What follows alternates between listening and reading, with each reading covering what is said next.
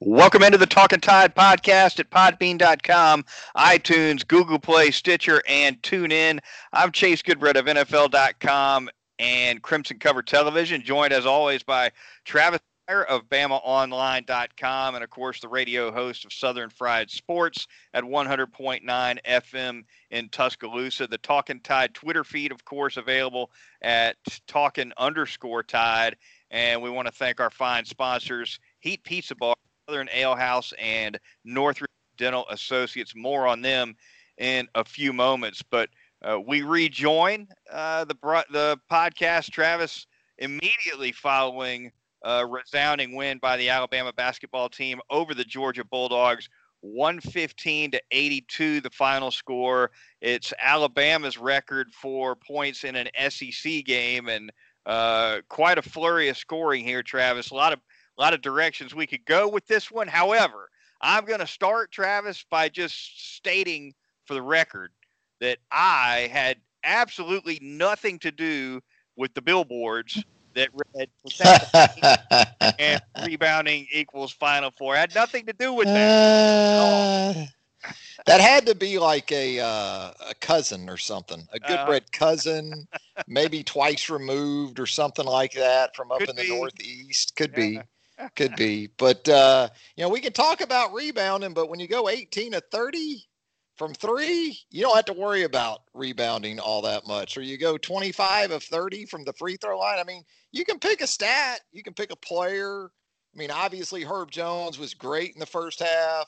Uh, Reese got him going with the early three. Herb, I thought, had a little more spring in his step than what we've seen in some previous games dealing with that back injury. He had 17 in the first half. You know, Josh Primo didn't have a point in the first half. He has 19 in the second half. So uh, it just kind of came from a bunch of different guys. I think you had five with 13 or more in the game. And uh, you know, Georgia picked the wrong day to go two of 19 from three, by the way. if you're going to go two of 19 from three, it's not good if the other side goes 18 to 30 from three. That's going to be a problem. Yeah, there's no doubt. Uh, huge scoring output for the Crimson Tide. And I think one di- one difference I noticed between this game and the last time we saw Alabama go over the century mark was which was when they beat LSU with 105 points and uh, the the SEC record 23 three pointers. In that game, Nate Oats completely emptied the bench with about seven and a half minutes to go, or they might have had 120. Uh, in this game, you saw Quinerly, you saw Primo, you saw Keon Ellis, all staying in the game for uh, nearly all of it anyway. They, they, didn't they didn't totally empty the bench until probably about a minute, minute and a half to go, and and uh, you know we saw we saw some big scoring late, and Darius Miles kind of punctuated things, Travis, with uh, uh, a dunk at the end, and then another attempted dunk with a few seconds left that that uh, was kind of a head scratcher with you know, Nate Oats really probably just wanting the ball dribbled out. Yeah, you know, you didn't have Juwan Gary, of course, coming off that early injury against South Carolina midweek. So you knew there were some guys uh, that were going to get a chance. Guys like Darius Miles to play a few more minutes. Didn't play a ton of minutes, seven points though in five minutes. That'll work for Darius Miles. It was that sort of offensive output from just about everyone that saw the court on Saturday afternoon at Coleman Coliseum. And if you're Tom Crean, the Georgia coach, you're thinking, you know what? We scored 44 points in the second half, and we still got rolled by 20 in the final 20 minutes. Uh, 64 points in the second half. I, I don't know. That's got to be a record, I would think, of some kind for Alabama yeah. basketball. I have to check. What to check on that? You would think so. Uh, just 64 a, a, in 20 minutes up and down. Uh, Jones yeah. finishes with 21. Primo, as you said, Travis with 19. Shackelford with 18. John Petty finishes with 13. And of course, Quinerly, uh, who seems to have really embraced that sixth man role. Uh, he mm-hmm. scores 16 points, four out of four from three point range from Quinerly. Didn't miss a three, didn't miss a uh, a free throw either. And you know, defensively, I'm sure there's some things Nate Oats has got to say something about the performance, right? So I, I, guess defensively, he'll have a few words for his team. You had a couple of the uh, Georgia guards combined for 40. Sahvir Wheeler really fun dude to watch. And you kind of had a battle of left-handers out there, didn't you? With uh, Jaden Shackelford and yeah. Wheeler locking up. That was fun to watch as a fellow lefty, a fellow Southpaw Club member, proud one at that. Uh, and it's weird though, isn't it? You, know the scouting report for both teams specified Wheeler is left-handed. Get him off his left hand. Very much left-hand dominant. Kind of the same thing for Shackelford but both those guys uh, had some big games. Wheeler had 16 for Georgia.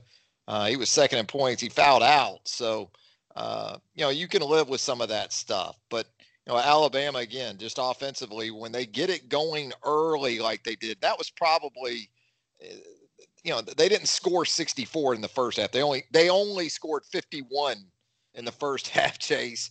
But if I'm if I'm Nate Oats, I'm an Alabama fan that was probably the most encouraging thing from this uh, in this win was that some of those slow starts that have plagued this team of late that wasn't an issue on Saturday. Couple more charge takes from Herb Jones too. One thing you love about Herb Jones is that as his offensive game has evolved over the course of his career, his willingness to do the dirty work and the little things hasn't gone anywhere. He's still that same uh, gutty performer uh, who will do anything it takes for a possession, even as he was as a freshman. And now uh, you look at what he's done and, and a bunch of statistical categories. There's going to be a lot of love for him, Travis, I think, for SEC Player of the Year.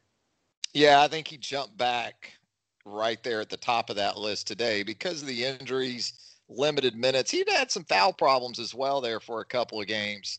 That had sort of, you know, scaled him back statistically. Uh, he had a big three at South Carolina, but that was pretty much the extent of his offensive contribution uh, at midweek. So it was good to see him offensively get back into the swing of things with 21 points.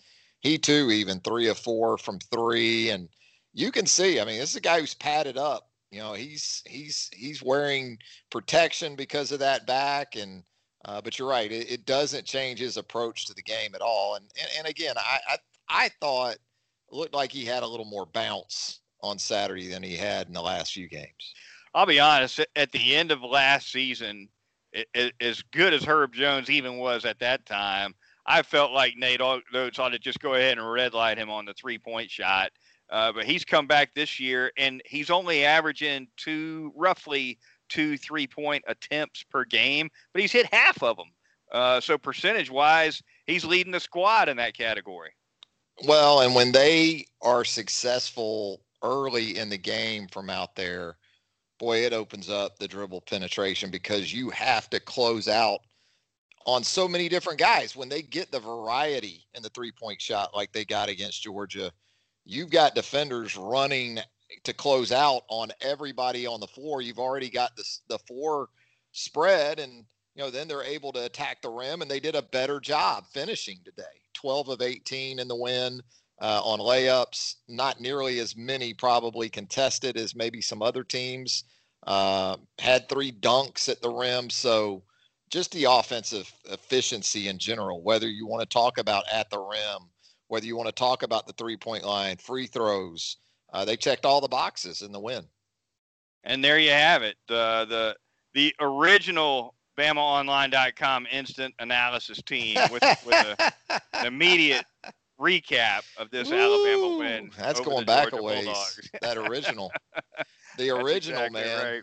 Yeah, that was born out of necessity. That was born out of panic, by the way. If we, we may have to get into the the behind the scenes sort of story about the uh, the genesis of instant analysis one day. That wasn't something Chase and I sat around in a in a uh, meeting and said, you know, let's come up with some content ideas. That was basically something that I pulled out of my tookus in about six minutes, and uh, that's how that all started. But anyway, back to the and hoops. it stuck.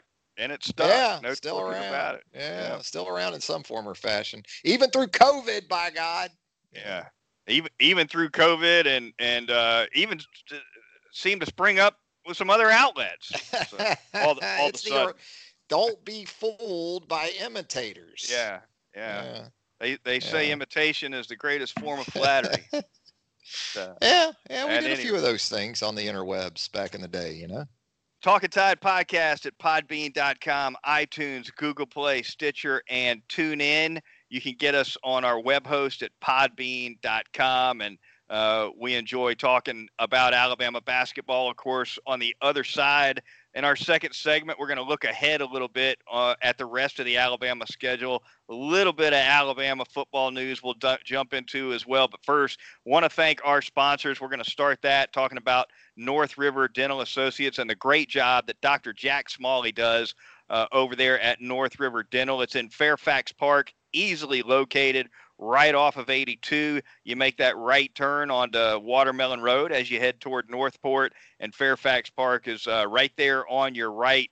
Uh, they've got uh, an outstanding team of professional dental hygienists that can uh, take care of every kind of dental work there is porcelain veneers, cosmetic dentistry, your kids' dentistry, they'll take care of that. Laser dentistry, they've got the teeth whitening services over there. You got any big event coming up, you want to shine those pearlies up, uh, go to North River Dental for those teeth whitening services. They'll do an outstanding job on that as well. Dental implants, endodontics, dentures, you name it.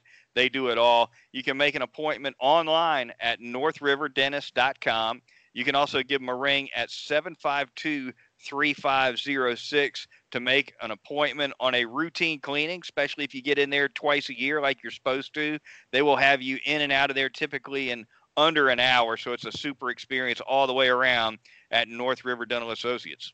You know, we're doing this podcast early evening on Saturday the 13th. So as you consume this, you likely still have time to make that Valentine's dinner perfect. And you can do that at Southern Ale House, 1530 McFarland Boulevard North in the Indian Hill section of Tuscaloosa. Valentine's dinner at Southern Ale House. Here are some of your options for both, uh, well, Saturday night, tonight, of course, if you can do it, but also uh, throughout the weekend. But the Valentine's dinner options, you ready for these, Goodbread? How about Tuscan shrimp tortellini? How about an eight ounce filet with Parmesan cream sauce? Ooh. Or maybe, I know you like that filet. Goodbread yeah. likes a filet and a little number seven and Coke. That's what Goodbread likes. Seared red snapper over saffron rice with a dill with a dill cream sauce. Yeah, that sounds good too.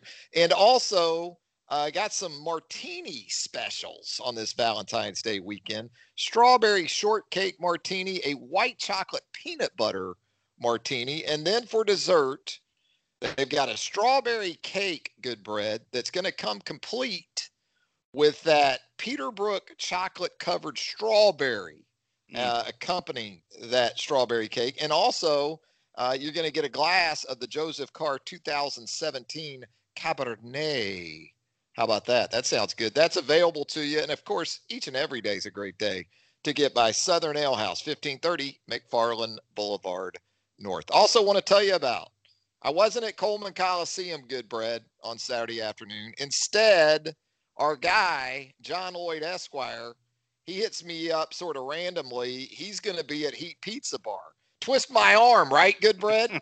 Somebody said Heat Pizza Bar for the game. Oh, I don't know. I'll have to think about it. Give me a break. That was an easy call. Heat Pizza Bar, downtown Tuscaloosa at Government Plaza. You know, when I walked into Heat Pizza Bar, Goodbread, they didn't have those big screens on Nickelodeon or HGTV. You know what I'm saying? Mm. They had those big screens on the bowl game, as my Uncle Creighton up in Walker County used to say it, on the bowl game. And so we uh, we had some of that great pizza. Uh, we had a cold drink, and we watched the Alabama Georgia game right there. Outstanding service every time, great pizza every time. If you're looking for the perfect combination of a pizza and thirst parlor, all rolled into one, it's right here in Tuscaloosa at Heat Pizza Bar, downtown Tuscaloosa at Government Plaza.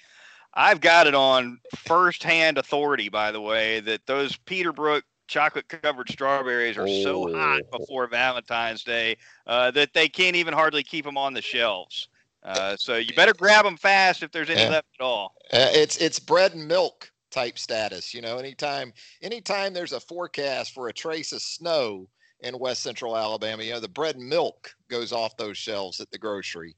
And uh, yeah, the, the, these last few days, it's kind of been that way. But that chocolate lady, and I know uh, Michelle Goodbread's been a big help. She stepped in and, and offered her assistance.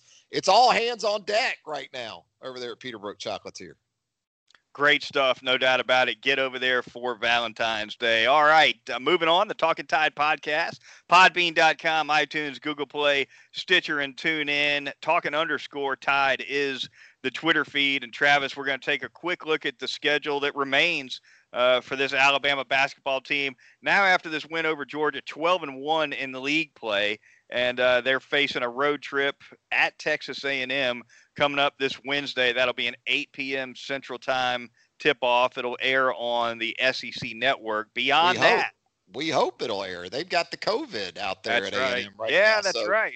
If you're Nate Oats, Chase, do you mind if that one gets postponed, or do you want to keep playing? I mean, you just scored 115. Yeah. But you know, you've had the otherwise you've had a team that at times has looked like it's feeling the grind a little bit. Good, Brett.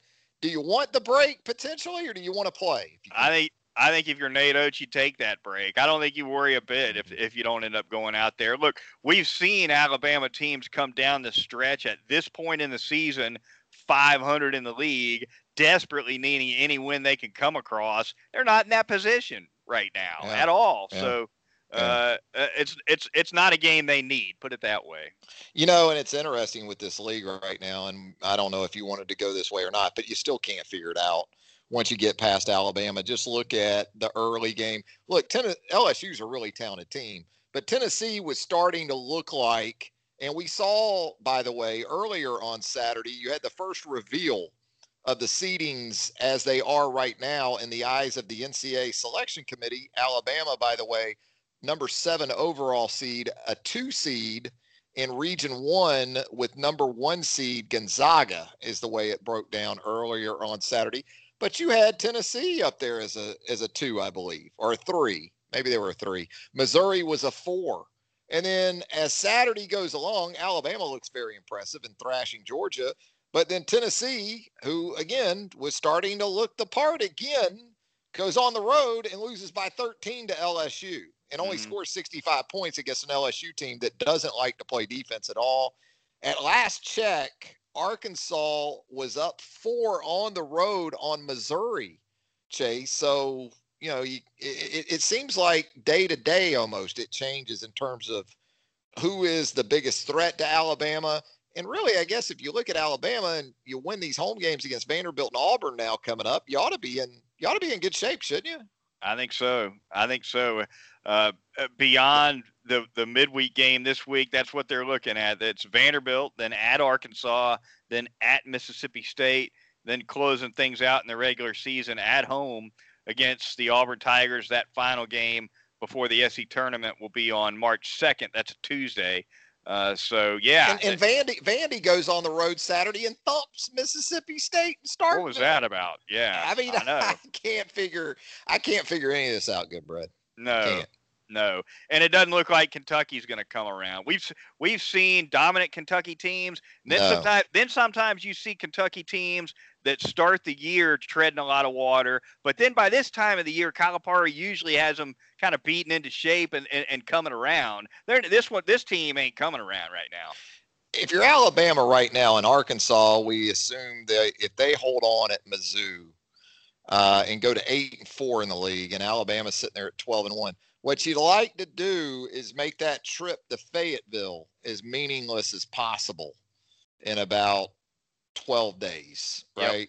You know, if you can get through, uh, well, if you play A and M on the road, you get the win there, and you're able to kind of get to Arkansas with still just one conference loss, there's a good chance that you don't need the win at Arkansas, even in a hypothetical scenario. You may not need it in the grand scheme of things anyway, but uh, I mean, it's it's hard to envision at this point at 12 and one in the league, Alabama, you know, not getting to the finish line for this first SEC championship in the regular season since 2002. Before we get out of here, really quickly on the football front, a couple of things taping, taking shape schedule wise for Alabama. It looks like the Alabama Pro Day is going to be March 23rd, and we now, Travis, have a date on A Day. That'll be April 17th, at least. You know, you never say no, never with COVID, but uh, Greg Byrne, at any rate, sounds pretty confident that the A-Day game with a limited capacity will go off on April 17th, which is right when it is typically played, right there in that third third week of April. Yeah, and it sounds like it will be a ticketed event because of uh, because of COVID protocols. So that'll be in play. But yeah, just good to get some particulars on spring practice after it was a wash uh, a year ago. You know, you remember, you think about it, uh, that thing went right up until when we thought that first practice on that Friday was going to take place before we heard from Alabama officially, you know, that uh, uh, that it wasn't going to happen. So um, yeah, it's just good to hear particulars about spring practice and and absolutely, um, you know, getting the A day situation back in play. Pay a few bucks to be a fly on the wall when Nick was told there's not going to be any spring oh, practice for you back in. Oh, back in they were drawing straws over there off Bryant Drive to see who had to go down there and tell them. Purinton, you go tell them. No, Greg, yeah. you go tell them yourself. You think that uh, conversation? Well, you know him better than I do, Jeff. Yeah. uh, let's see if we can get Josh to go do it. No, no. What they finally did was tell Greg Sankey, "You people call Nick and tell him he ain't practicing." Oh. Yep. Yep. Nick, uh, this is Greg over in Birmingham. we got a problem. we did all we did all we could do, and he and he's gone. Like when Tommy got whacked. Yeah. Goodfellas. They, they and, then, it, and then Nick goes Nick goes Jimmy Conway on that payphone booth, you know. guy that guy that draws that short straw, he says, "Let's go best out of three. Make it seven. Uh, oh, that's going to do it for this edition of the Talking Tide podcast. Hey, but be sure uh, to rejoin us when we come back at you again in a week or so with more on Alabama basketball and Crimson Tide athletics. For Travis Reier of BamaOnline.com and Southern Fried Sports Radio, I'm Chase Goodbread of NFL.com and Crimson Cover Television. We'll talk to you next time right here on Talking Tide.